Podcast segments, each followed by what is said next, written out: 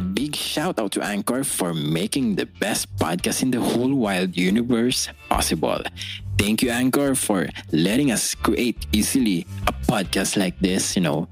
And if you wanted to try out Anchor, just go to anchor.fm slash start and try know, download their app, guys, and start creating your own podcast. Start earning money with it. You know, start expressing yourself. Go ahead, record, and have fun. Have fun with this podcast. Thank you, Anchor, for making this podcast possible. Thank you so much. Now, back to the episode.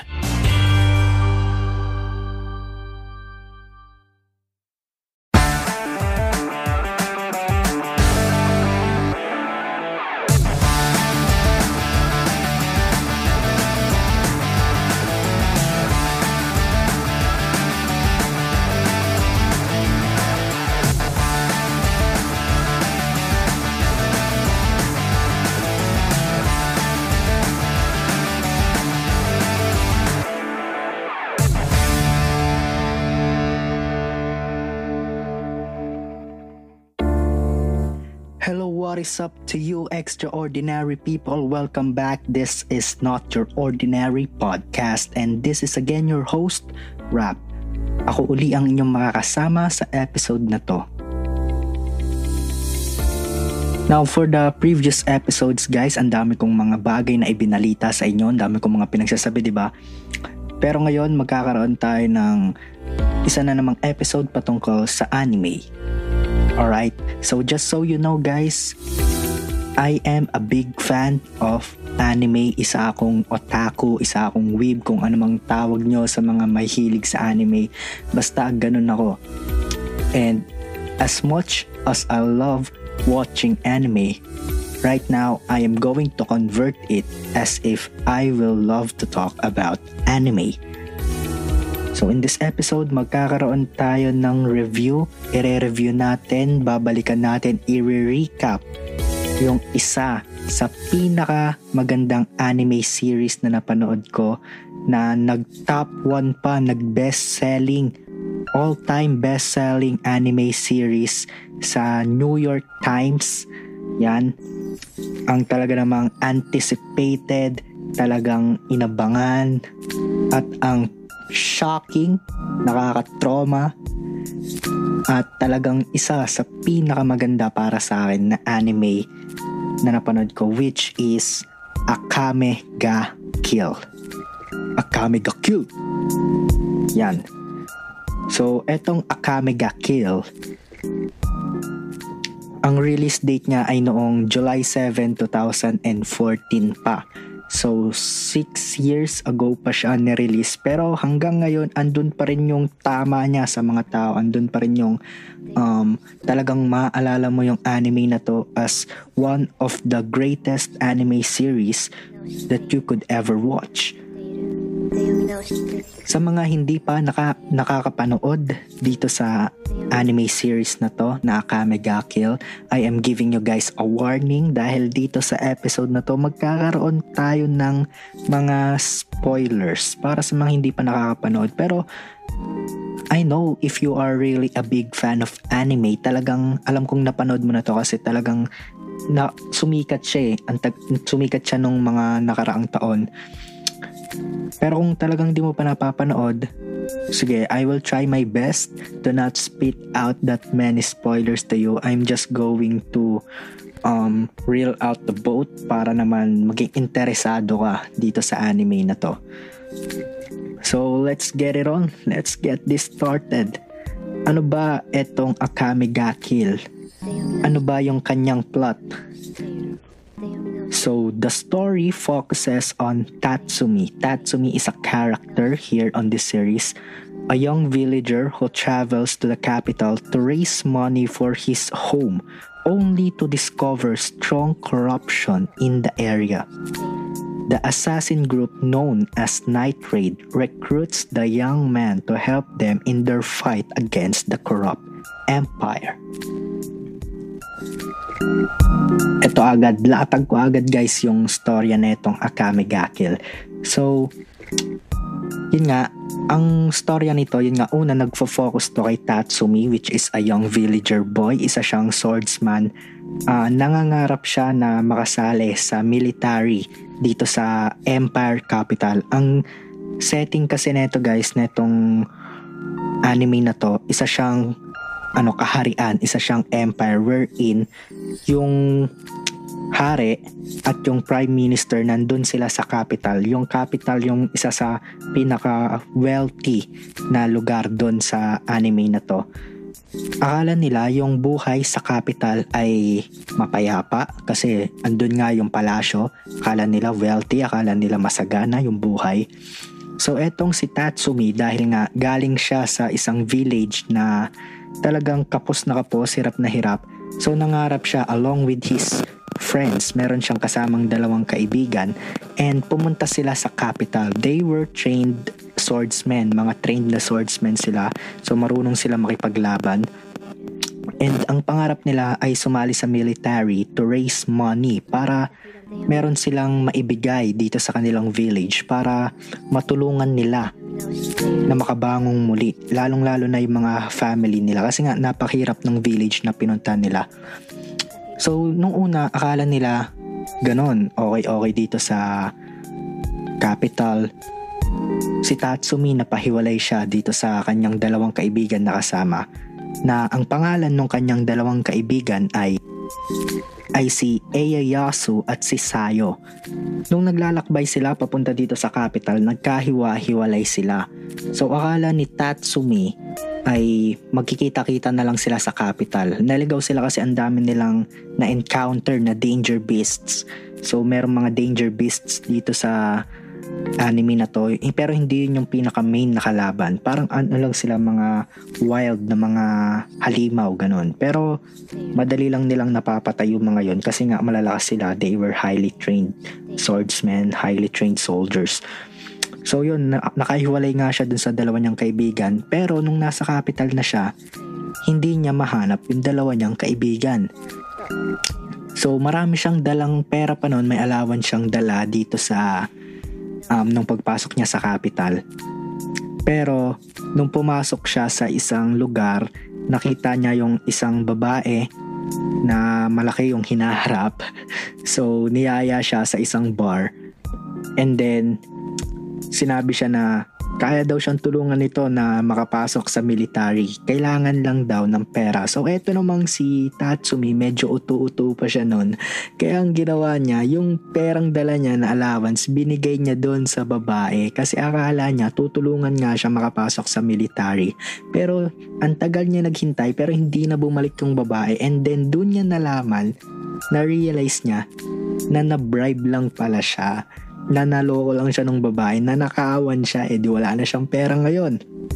So nagpalaboy-laboy siya dito sa capital hanggang sa mapagod siya para na siyang pulube kaya yan sa kalsada na dapat siya matutulog. But then, merong isang mayamang babae na nakahanap sa kanya and then in-invite siya na dun tumira muna sa bahay nila, dun magpalipas ng gabi and then nagustuhan niya dun sa bahay. Kasi maganda yung bahay, eh, malaki, mayaman yung pamilya, pinapakain siya and then nag-promise sa kanya na ilalakad daw siya para sa military kasi yung tatay na mayaman meron daw koneksyon sa capital. So eto namang si Tatsumi. Syempre gustong gusto niya kasi gusto niya nga 'di ba mapasok sa military. But then again eto na nga yung tunay na kalagayan dito sa capital. Merong isang grupo ng mga assassin na ang pangalan ay Night Raid. So notorious etong grupo na to kasi magagaling sila pumatay and ang mga pinapatay nila ay mga high profile na tao dito sa capital.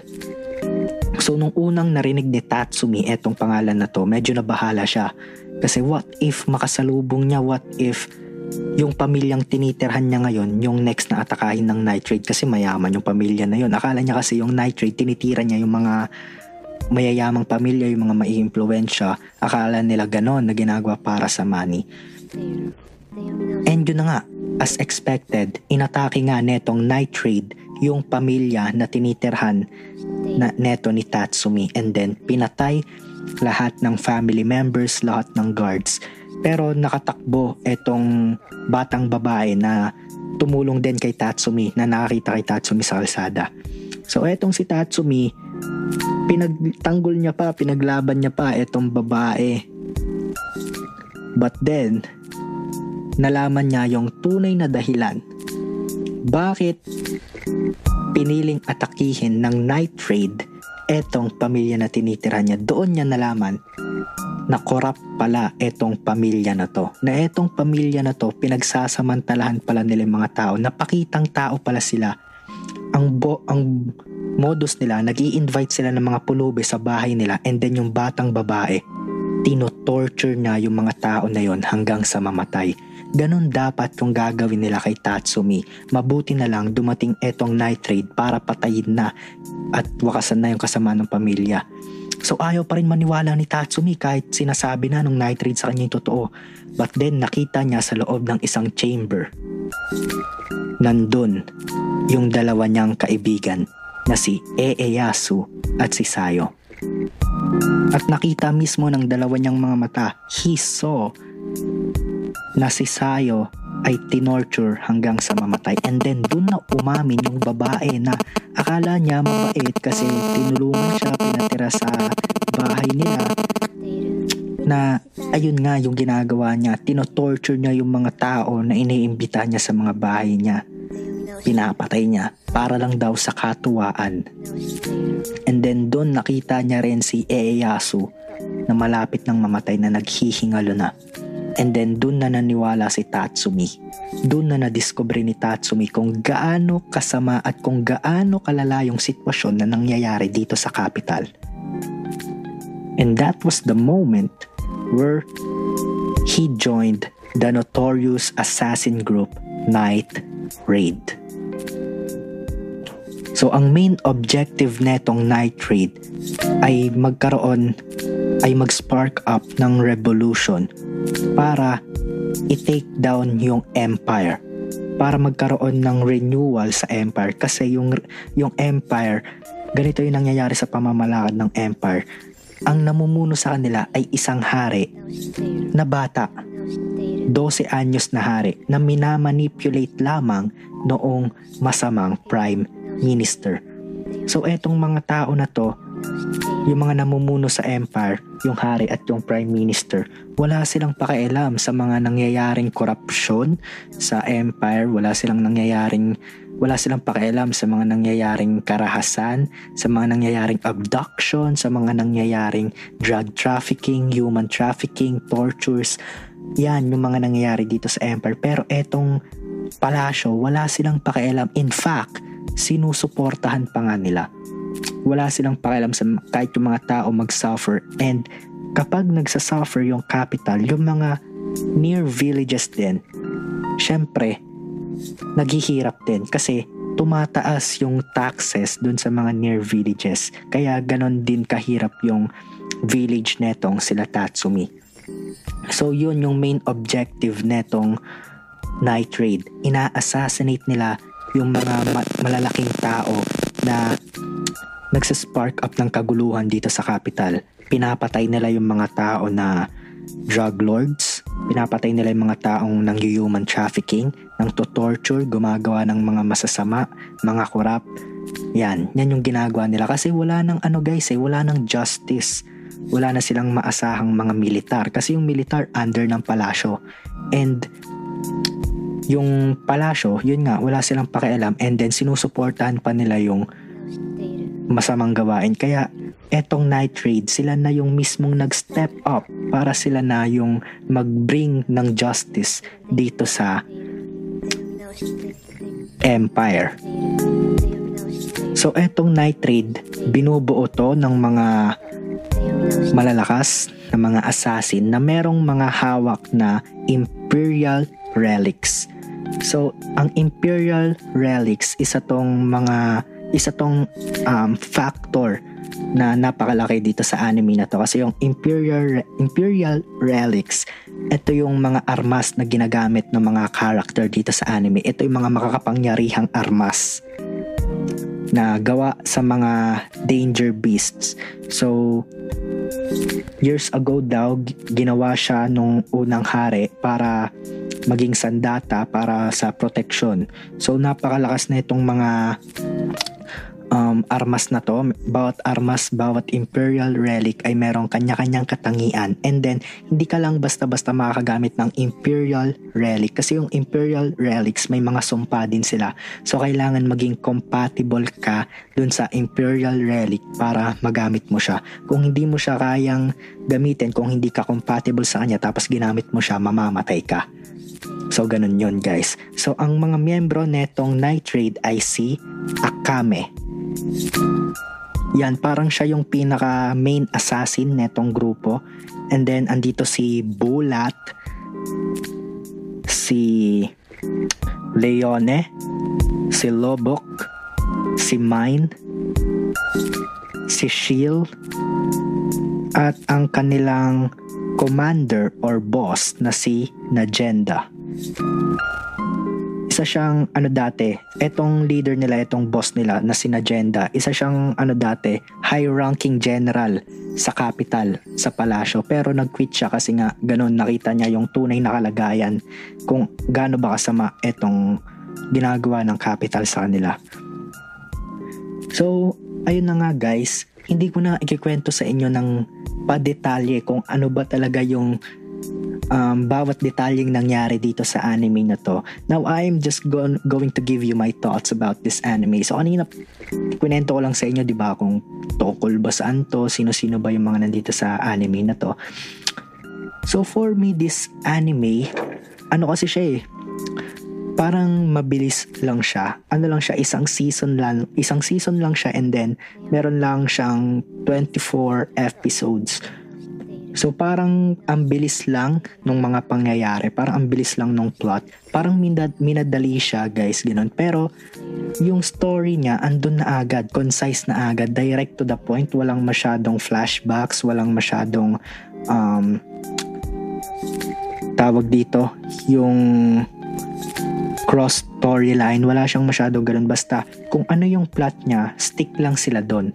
Kung ano yung nangyari, the previous episode, susundan agad the next episode. So, ang bilis lang ng mga pangyayari kaya hindi ka maboboring dito sa anime na to. And then, if you are looking for a for an anime that has good fighting scenes, good fighting scenes with highly anticipated drama, um, cool, tawag dito, cool weapons, yan, cool fighting styles, maangas na animation, yan, para sa'yo to, yung Akame ga Kill. So, eto ring Akame ga Kill, I started watching this because na-recommend lang din siya sa akin and then nakita ko lang kasi na ang taas ng hype niya sa internet and I was not disappointed at all. Kasi as I watch through this, bawat episode may natututunan ako eh. Bawat episode na entertain ako and it makes me want to watch the next episode agad-agad. Pagkatapos mo panoorin yung isang episode, parang bitin, gusto ko uli, gusto ko uli. Yan, ganyan. Kaya talagang ang bilis mo lang din siya matatapos. Pero yun nga, parang nakakabitin din siya kasi ang bilis lang ang bilis lang ng mga pangyayari tapos hanggang ngayon wala pa ring rumors patungkol sa season 2 pero okay lang kasi napaganda nitong anime na to ang dami ring mga nakaka-surprise na characters. Yan, isa sa mga pinaka-paboritong matchups dito sa anime na to ay si Akame at si Esdet. Yan, kung familiar kayo dyan kay Esdet, kay General Esdet. Isa yan sa pinaka-OPing character na nakita ko sa anime. Pero wala, wasak siya kay Akame. Akame best girl, yo. Ang masasabi ko lang sa inyo guys, kapag papanoorin ninyo itong anime na to, try to not get too attached with the characters. Kasi alam niyo yon hindi niyo alam kung ano yung mga pwedeng mangyayari sa characters eh. Ayoko kasing mang-spoil eh kasi ba yung mga listeners natin hindi pa nila napapanood. Pero sasabihin ko na sa inyo, mag-ipon kayo ng maraming pasensya, maraming um, coping mechanisms dyan kasi talagang masasaktan at masasaktan kayo kasi uunahan ko na kayo. Maraming mamamatay. It has a good ending though. Maganda yung naging ending niya netong Akame ga Kill. Naging successful sila sa revolution pero ayun nga, meron lang siyang napakalaking price to pay especially dito sa mga characters not only on the main characters but pati doon sa mga protagonist din talagang pag na-attach ka masyado dito sa mga character patay ka kasi ayun nga patay na So ayun guys, overall, etong Akame ga I am recommending this to you. It has good soundtracks, maganda yung opening niya, opening OSTs and then yung opening ay ending songs niya. Ang ganda ng plot. Um, yung mga characters well written, may mga values, may mga matututunan ka. Ang gaganda ng mga fighting scenes, bawat episode walang tapon and hindi ka malilito sa storyline niya. Talaga kasing concise lang, talagang nakafocus lang yung storyline niya. Andun lang na gustong i-overtake netong nitrate yung empire para sa kabutihan, para ma-overthrow na etong mga masasamang nasa palasyo. So yun lang, doon lang nakafocus yung plot. So overall guys, if I am going to rate this anime from 10 stars, I am giving it 9 out of 10. Bakit may missing na 1 star? Kasi yun nga, ano siya, parang fast track lang kasi siya eh. Bitin. Yun, yun talaga yung tamang term. Bitin siya. Pero yung ending niya guys ha, hindi yung bitin na parang hanging ending. Hindi eh, kasi yung ending, andun na yung ending eh um, na-achieve na yung gustong ending ng mga audience. Ang ano lang sa akin bitin, yun nga, yung ang onti lang ng episodes niya, isang season lang siya, wala pa siyang season 2. And then parang, alam mo yun, na fast track lang talaga yung anime. Ang bilis lang ng mga pangyayari. Parang kahapon, andito pa lang tayo ngayon, andito na, nagpapatayan na, andito na, ganyan. Mabilis lang talaga siya. Pero, ang ganda overall bawat episode walang tapon. So 9 out of 10 if you want to watch it, go ahead. So hindi ka naman magsisisi kapag ka pinanood mo to. So pwede nyo siyang mapanood sa mga anime sites meron siya sa Crunchyroll, um, sa YouTube, meron siya, nakakita ko sa YouTube, meron sa Netflix, even sa Facebook, search nyo lang Akame ga Kill, yan, meron na kayo makita dyan, mga uploaded na, kasi 2014 pa naman to. So, hanggang dito na lang muna guys, kung may mga tanong pa kayo patungkol dito sa anime na to, kung naging interesado kayo, just message us on Twitter. so, yun guys. Again, this is your host, Rap. Pasensya nyo na kung medyo nalilate yung mga upload natin ng episodes ngayon. But asahan nyo, mag-grind kami guys para bawat araw meron tayong new episodes para dito sa podcast na to because we love you extraordinary people. So, until the next episode guys, see you.